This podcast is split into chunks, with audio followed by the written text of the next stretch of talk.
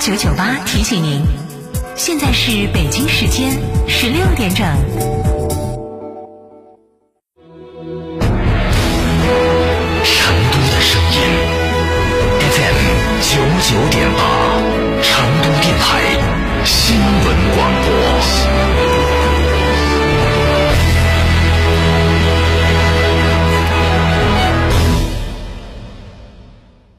神兽降临，质感觉醒！哈弗旗下新科技旗舰 SUV 哈弗神兽正式上市，即日起到成都嘉诚购车，享金融、置换、增购等多重好礼，更有发动机、变速器等核心零部件的终身质保。详询零二八六五五五九三九三零二八六三个五九三九三，买哈弗到嘉诚。烟火成都是我们的幕布，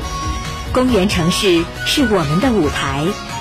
是歌者的深情，也是舞者的灵魂，是温暖的感动，也是回家的期盼。是世人的风骨，也是青春向传统的致敬；是平凡的幸福，也是国家的梦想。成都人看成都春晚，一月三十日晚八点，成都电视台六大频道、超百家网络平台大戏上演，一起过年。九九八快讯。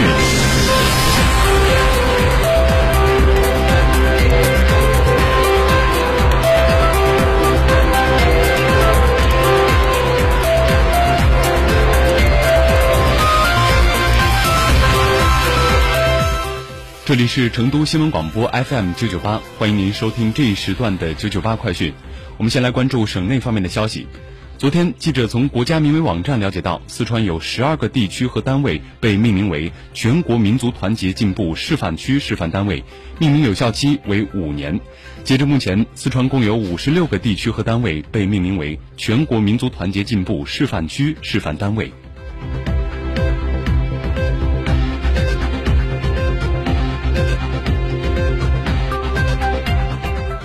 记者从成都市人才服务中心获悉，二零二二年成都人才春季网络招聘大会于昨天启动，相关用人单位和求职者可登录成都人才网参加本次大会。据悉，本次网络招聘大会汇聚民企优岗，已吸引近三千三百三百家企业参加，发布岗位近万个。招聘大会将一直持续到三月底，活动期间，招聘单位数、需求岗位数还将不断增加。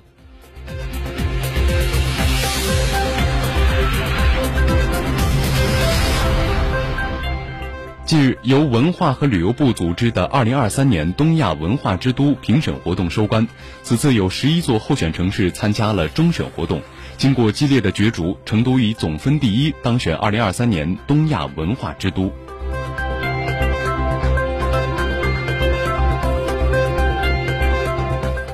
昨天，记者从四川省经济和信息化厅获悉，首批四川省“五加一”重点特色园区名单于近日公布，三十三个园区成功入选，覆盖“五加一”全产业领域。成都市共计九个园区入选，入选园区数量居位居全省首位。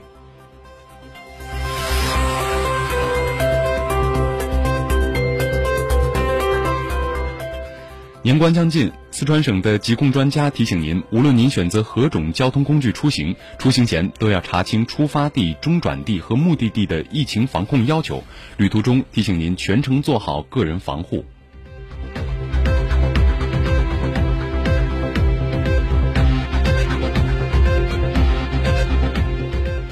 九九八快讯，一起来再来关注一下国内方面的消息。今天，国家税务总局副局长王道树在国新办发布会上介绍，二零二一年全年新增减税降费约一点一万亿元，为制造业中小微企业办理缓缴税费两千一百六十二亿元，为煤电和供热企业办理减退缓税二百七十一亿元。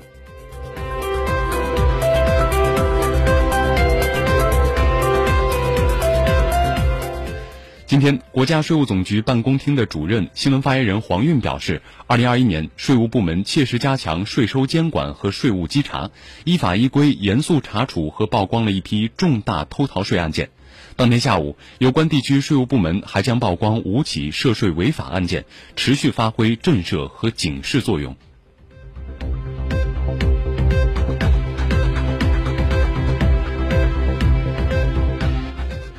今天早上六点，中央气象台发布了暴雪蓝色预警，预计今天。早上八点到明天早上八点，甘肃的东南部、陕西中南部、河南西部、湖北西部等地的部分地区有大雪，其中陕西南部、湖北西部等地的局部地区有暴雪。上述的部分地区新增积雪深度三到六厘米，局地可达八厘米以上。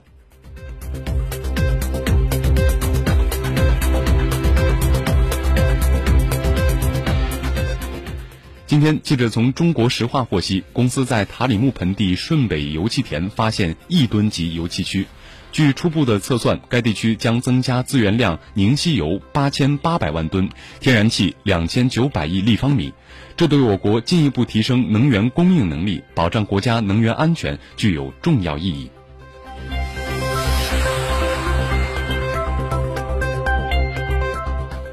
近日，国家市场监督管理总局召开了专题新闻发布会，会上介绍，截至二零二一年年底，国内已累计实施汽车产品召回两千四百二十三次，涉及缺陷产品九千一百三十万辆。近五年来，汽车安全召回平均每例一点六天发生一次，汽车企业主动发现问题、主动召回已成为常态。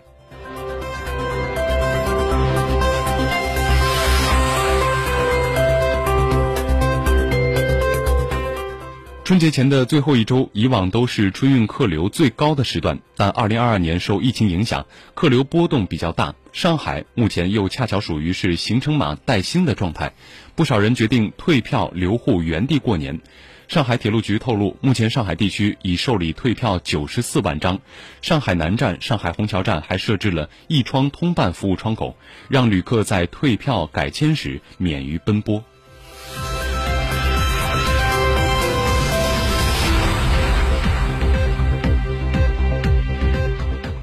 二十四岁的姑娘小李，二零二二零二零年成为某金店的店长，因为一个月消费了六万还不上信用卡，她偷了店里一万八的现金应急。但当新的账单又来了，小李开始了恶性循环。他把柜台的金饰熔掉拿出去卖，之后又买了相仿的纱金仿制品来应对公司检查。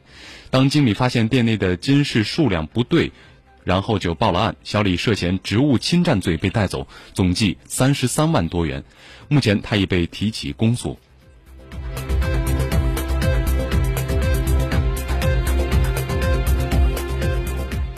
天津市疾控中心的副主任张颖表示，从天津这起疫情的病例临床表现来看，奥密克戎不能被看作是大号流感。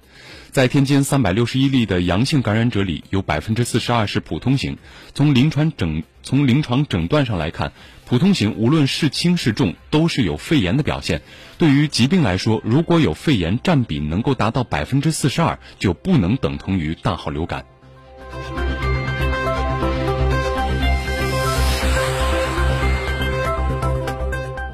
九九八快讯，再来关注一条国际方面的消息。近日，乌克兰国防部长表示，乌克兰领土防卫部队指挥部二十四号已经成立，乌武装部力量已经增加一点一万人。他呼吁乌克兰民众保持镇定。而美国国防部称，已命令约八千五百名军人进入高度戒备状态，以应对俄乌边境地区的紧张局势。俄方则表示，正密切关注着美国在乌克兰问题上的最新举动。